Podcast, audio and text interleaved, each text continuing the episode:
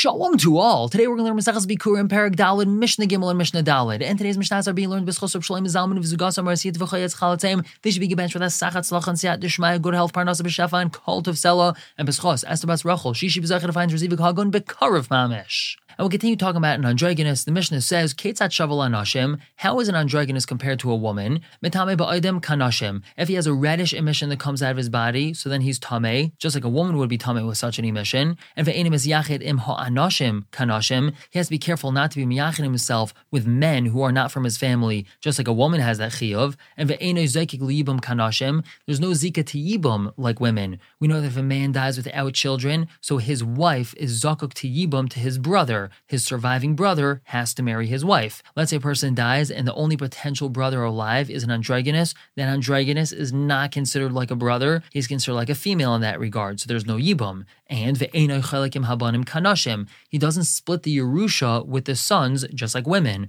We know that when a father dies, so his Yerusha goes to his sons. His Yerusha does not go to an androgynous. And he's not allowed to eat kachem mikdash like women are not allowed to. Only male kaihanim are allowed to eat kachem mikdash, not female kaihanim. So this androgynous, if he's a kain, is not allowed to eat kachem mikdash. Furthermore, ve'ima yesheves olav bedam tame kanashim. His mother, when she has him, she has to be machmir with her dam tame, just like if she had a female. As we had said in the previous Mishnah, when a woman has a male, she's tame for seven days. When she has a female, she's tame for 14 days. So when she has an androgynous, she has to be tame for 14 days upasal edus kanashim, he's not allowed to give edus over in bezdin, just like a woman's not able to. And vim nival ba'avera, if someone had bia with him ba'avera, meaning a person who wouldn't be allowed to, so nifsal min hatruma kanashim, he's not allowed to have truma anymore, just like a woman. If a kaihenes, a woman who's a kain, has bia with someone whom she's not allowed to, so now she's puzzled from eating truma, so too this androgynous. Moving on to Mishnah Dalid, ketzat shavel anoshim vil anoshim.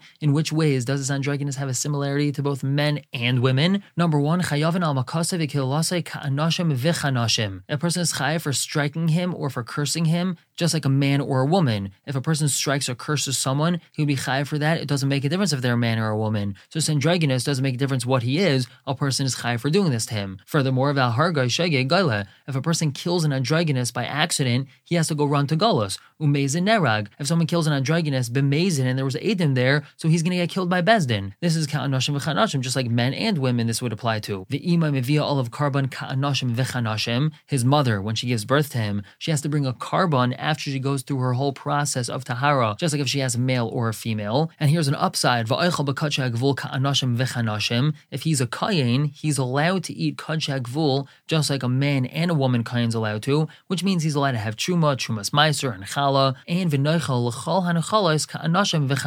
He's going to be able to get a Yerusha just like men and women. If his father dies and he's the only child, he's going to be allowed to get the Yerusha. Now the Chiddish's whole Mishnah is that we don't say that an androgynous is a berry b'fnei atzmai. It's its own creature. It's like a brand new creation. An androgynous is considered like a human in regards to all these things that we mentioned in our Mishnah. We're going to stop here for the day. Pick up tomorrow with the very last Mishnah in the Masechta, which is also the very last Mishnah in all of Seder Zraim, and we're going to start Seder Moed tomorrow with the very first Mishnah in Maseches Shabbos. But for now, everyone should have a wonderful day.